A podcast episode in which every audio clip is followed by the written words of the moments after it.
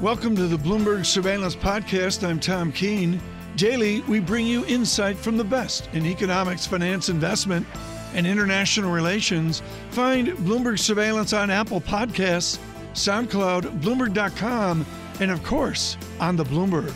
Right now, the mayor of London, Sadiq Khan, is someone that we have spoken to many times, and with it, the celebration of the London economy. What he knows is the United Kingdom celebrates something America can't do, which is the return of Premier League football. His beloved Liverpool will go out in the field, no doubt with pay cuts involved for all the players. But it's so grim in his London the mayor has taken a pay cut to signify to the United Kingdom the urgent need for revenues. It is a story for America as well. Mayor Khan, thank you so much for joining us uh, today. How urgent is it that Prime Minister Johnson assist your great city? It's really important. It's a pleasure to join you and, and and Bloomberg TV, but it's really important that governments across the globe, including my country, uh, understand that the recession we're facing could very soon turn into a depression. And that's why we need an active industrial strategy as we come out of lockdown. And although the government's actually been pretty good in helping businesses in relation to staff being furloughed, they've been pretty good in the short term they need to realize that as businesses come out of the lockdown, they need additional assistance as well. I'll give you two examples, Tom.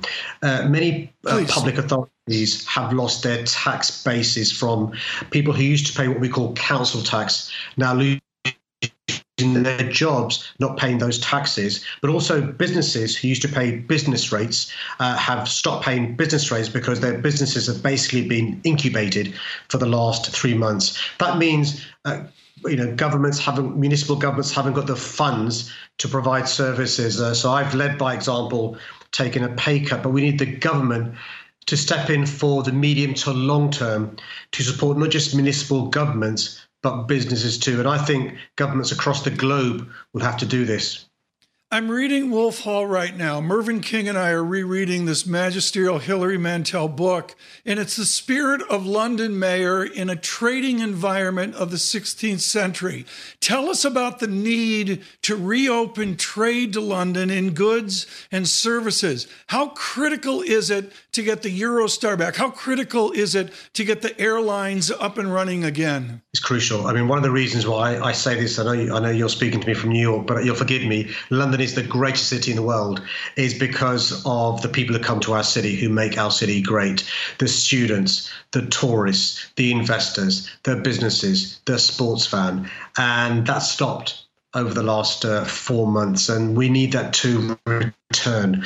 I'm very concerned that as the new academic year begins, many undergraduates may not come. I'm very concerned those who are multinationals who have stopped sending their staff here may be risk averse to coming here. I'm very concerned some of our world leading theatres which have been closed for the last four months may not reopen till next year. And you all know the world is a smaller place now. Globalization has some disadvantages, but many advantages. And our strength is our diversity. And that comes from our visitors, and uh, that's part of our DNA. And it's really important we safely, safely uh, open our doors again to visitors, to businesses, and to investors because we want to, uh, you know, return to not business as usual, but I think a new normality uh, where we recognize that actually what this pandemic has done is shine a spotlight on the uh, fragility of uh, society and of uh, our business model.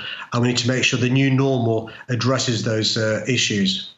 Mayor Khan, I will say that our colleague Jonathan Ferro uh, reminds us of the preeminence of London on a regular basis. I do wonder going forward about some of the social unrest that we're seeing in the biggest cities around the world with Black Lives Matters protests in London uh, that have been ongoing. And I'm wondering how this complicates issues that you've been calling for more police at a time with lower budgets and a time with increasing pressure on that presence. How do you go forward here? You know, the thing, I'm not sure if your American viewers realize this, but uh, the brutal killing of George Floyd uh, didn't just have an impact in Minnesota, Minneapolis, and the USA, it had an impact uh, around the world.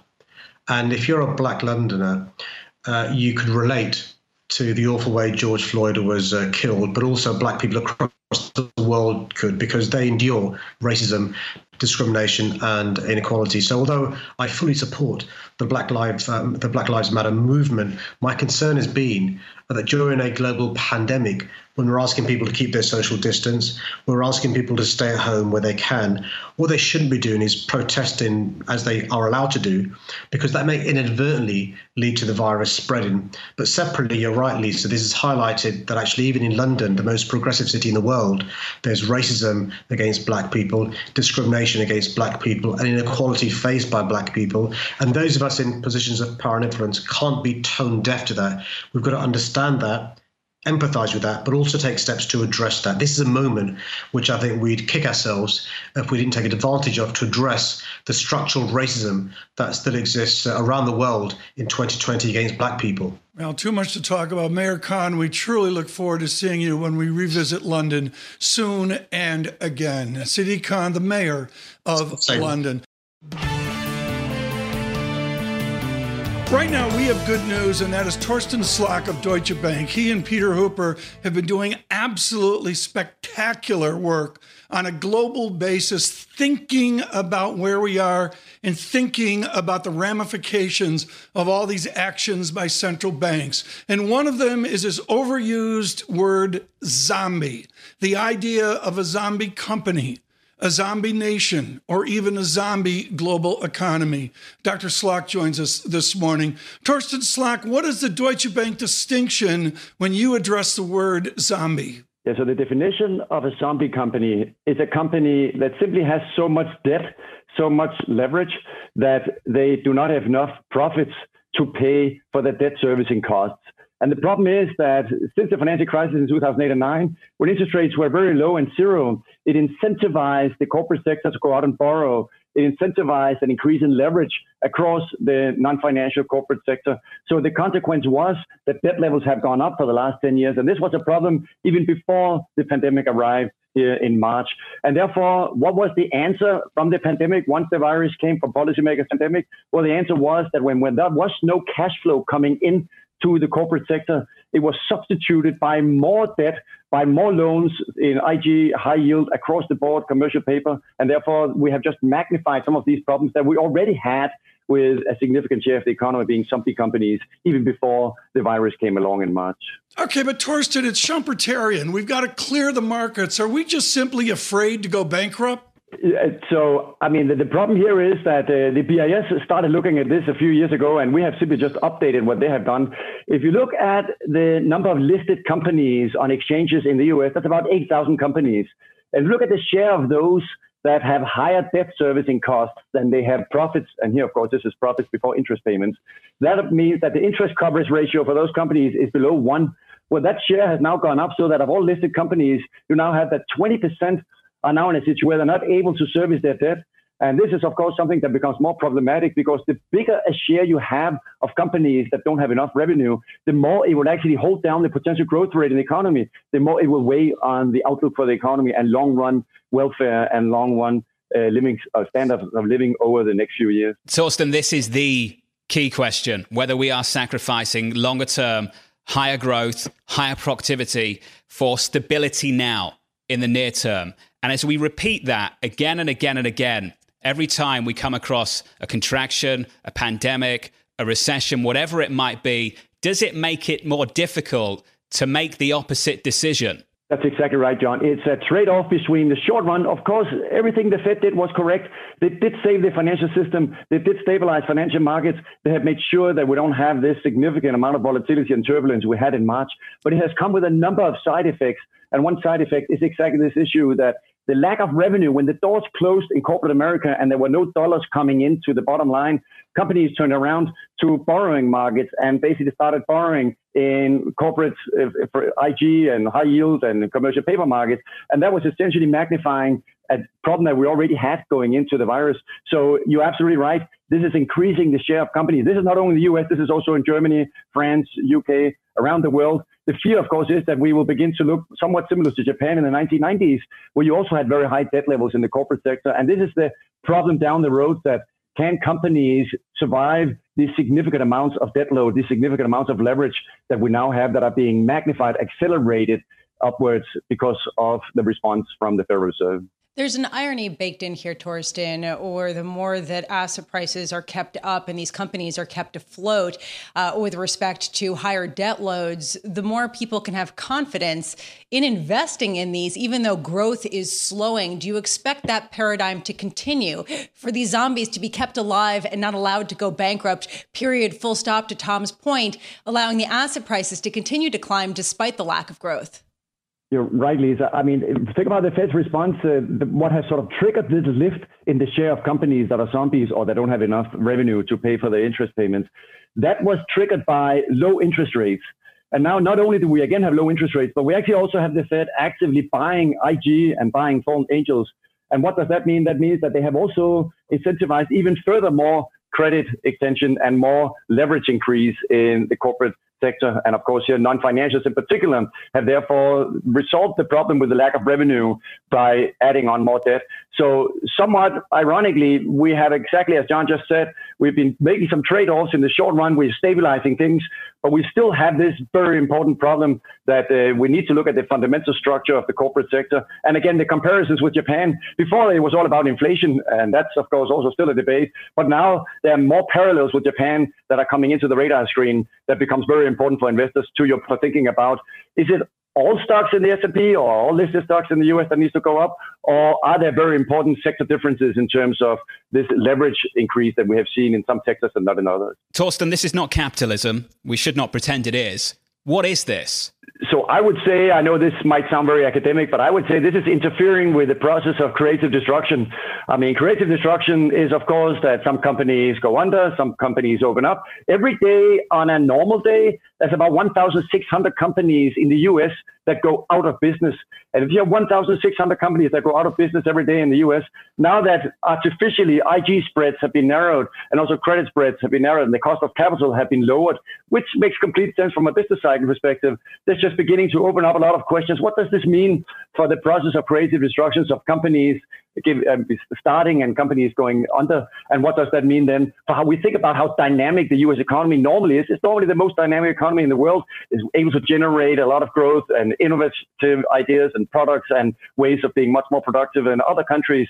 But the problem is here that now, well, how is that process actually looking going forward if you suddenly have a share and a rising share of the corporate sector that is just no longer able to do those significant increases and advances in innovations and in productivity that we have been so used to for all these years. Torsten, fascinating conversation and one that we are going to have to continue for a long time to come. Torsten Slok there of Deutsche Bank. John, you nicely framed that is the economics and maybe the financial discussion of a Morgan Stanley or other optimists that are out there but then there is the reality of opening up, and no one wants to open up with the agony that we've seen down south of large gatherings, which maybe lead to potential infection. The lieutenant governor of the Empire State has provided leadership on this with her governor Cuomo to open up in a responsible way. Lieutenant Governor Kathy Hochul joins us this morning. Lieutenant Governor, I want you to give us one anecdote of what it's like to open upstate that people in the bigger cities can understand? What is one of those tension points that's been instructive for you? Well, thank you for having me on this show again. And I have been all over upstate in person, Rochester down to Jamestown. I was in little tiny Olean yesterday. And I'll tell you what I see. I'm seeing business owners who understand the gravity of the situation.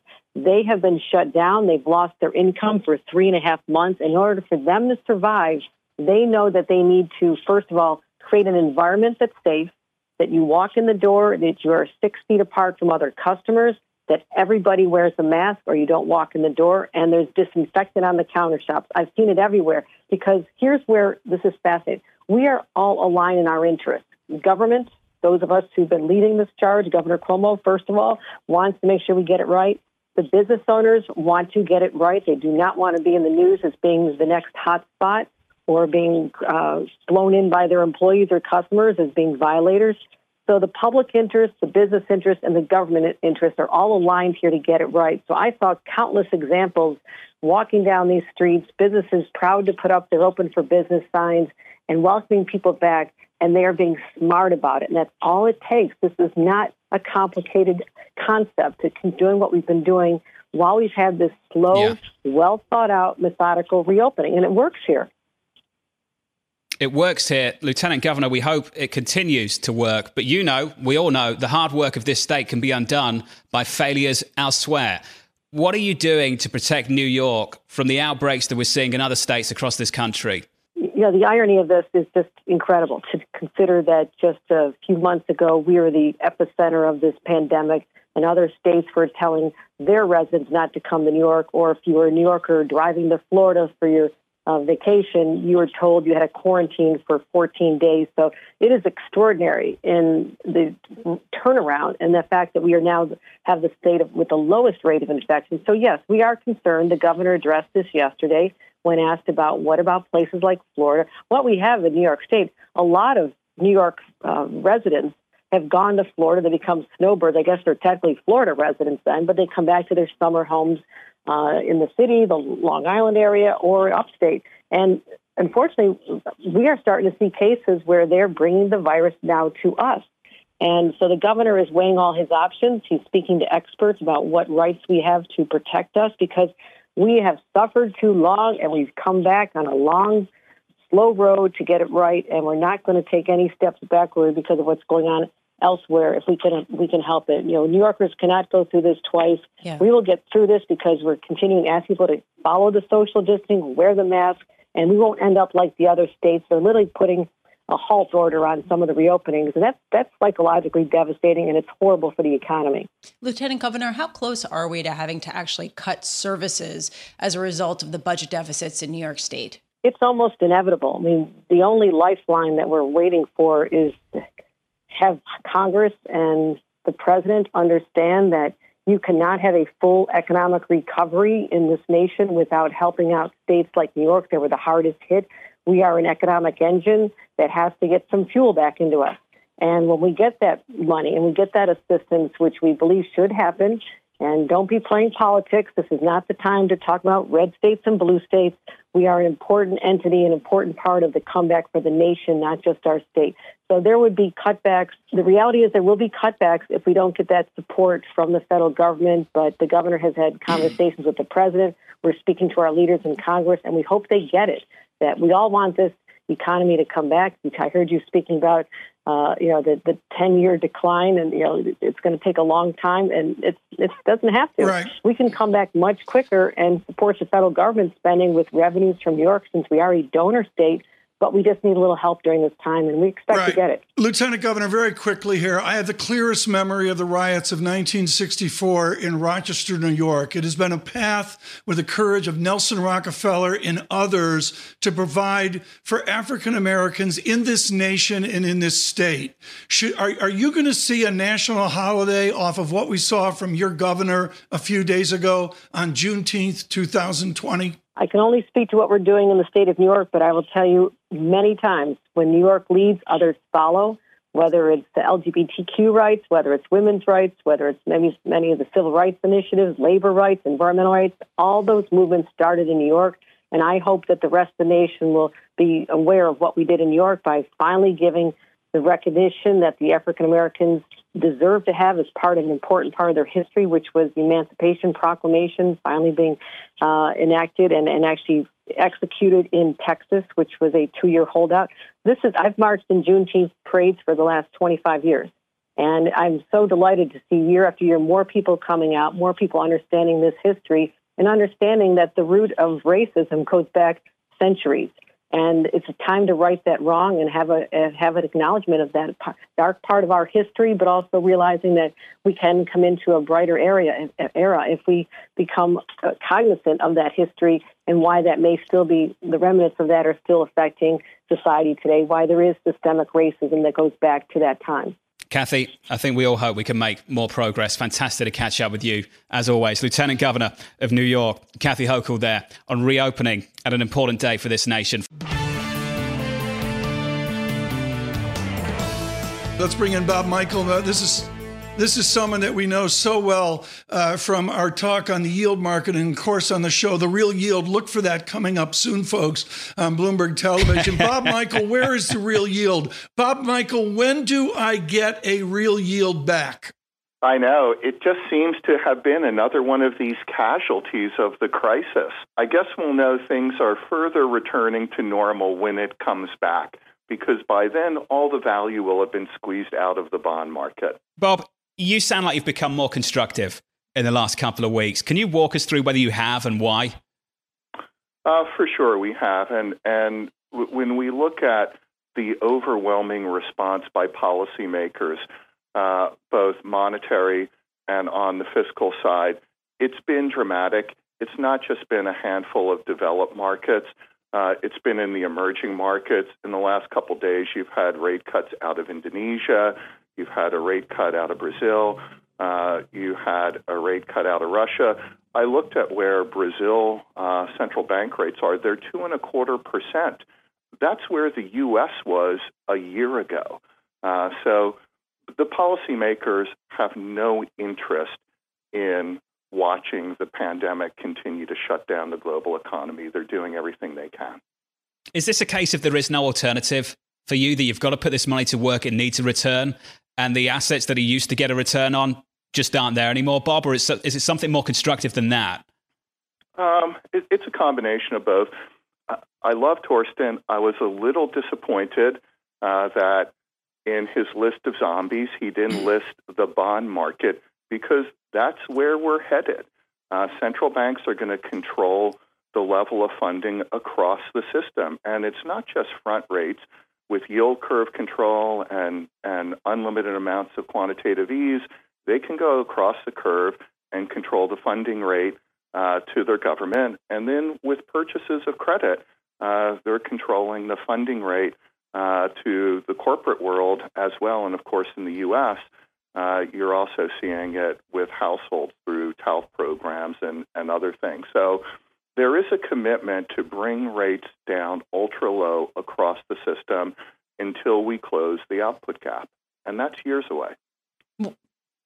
What's the playbook then for invest for investing in a zombied world, in a zombie market, both bonds as well as households and companies? Well, I think last time I was on, I said, I'm sure Tom has his Samuelson lying around, and I'm sure one of the laws in there was don't fight the Fed. And I'm not fighting the central banks or policymakers in aggregate. Uh, so rates are coming down. Uh, they've come down a lot. They're going to stay low for a while. Uh, we are going to see an acceleration in growth, but until that acceleration materially closes the output gap and you start to see any inflationary pressure, you're not going to see any talk of, of raising rates. Um, so I think what you do is, is you continue to extend out into credit and you try to find uh, companies and borrowers that can operate uh, in a world and an economy that's that's running at a fraction of what it used to.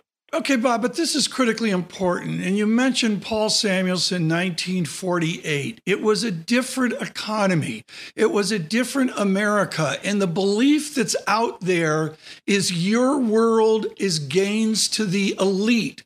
How do we have our finance system give us gains that Paul Samuelson saw through the 1950s and into the 1960s for the good of society? Yeah, and and and this is uh, one of the the effects of of the overwhelming monetary response. The initial reaction is to inflate asset prices, and of course, the holders of assets are in the upper echelon of the economy, and and it it could widen uh, the gap between the haves and the have-nots. I don't know that monetary officials could have or should have done anything better. As I said in the past, I think they should start shifting the narrative. And you're seeing that out of Christine Lagarde and the ECB, which is what do you want us to do? We're not the first policy response, we're the second policy response. The first policy response was for government officials to shut down their economy. Then we responded by lowering rates and creating liquidity and funding for the system. So we now have brought rates down to a level where public and private borrowers can do something with it as they recover. Let's see what they do with it. Focus your attention there. Are companies going to borrow and buy back shares and raise dividends and make acquisitions? or are they going to invest in capex? And how about on the government side? What are we doing there? Are we just going to pile up a deficit, are we going to actually invest in healthcare and infrastructure? So I think the narrative needs to change a bit here. Bob, perhaps the narrative needs to also change around the expected returns profile at a time when you've got a lot of pensions still shooting for that 7% bogey. What is an appropriate bogey right now, given the interest rate environment and given that strategy that you were just talking about, investing companies that can, that can maneuver in a low growth world? Well, you're right. There, there are pension funds and there are insurance companies that have long dated liabilities they have to match. And what's been interesting to me is the Fed support of the curve has been in the front end, somewhat in the intermediate part of the curve, but they're dialing down their purchases in the long end.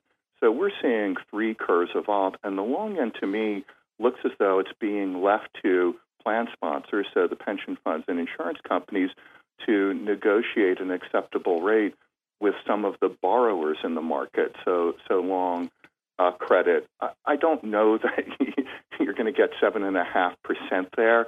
I, I think you're going to be lucky to, you know, be able to book in in the three percent area for an ongoing uh, period of time. And I think that forces you to accept that everyone is committed to a recovery. Uh, other markets will continue to appreciate, and this isn't proper environment to de-risk in.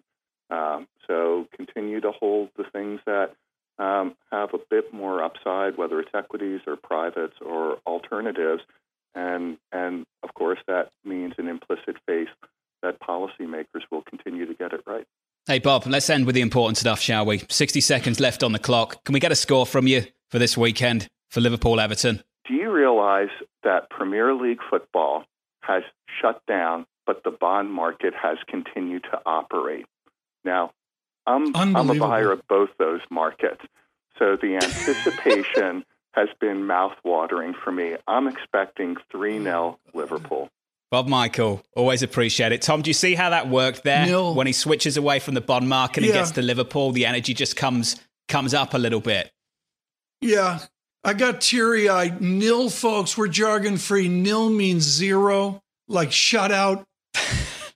I think most people understand that, Tom, to be honest with you. Bob Michele at JP Morgan. Bob, always love, fantastic to catch love, up with you. Lisa's got to get used love. to this. This is going to go on for the next couple of months. Thanks for listening to the Bloomberg Surveillance Podcast. Subscribe and listen to interviews on Apple Podcasts, SoundCloud, or whichever podcast platform you prefer.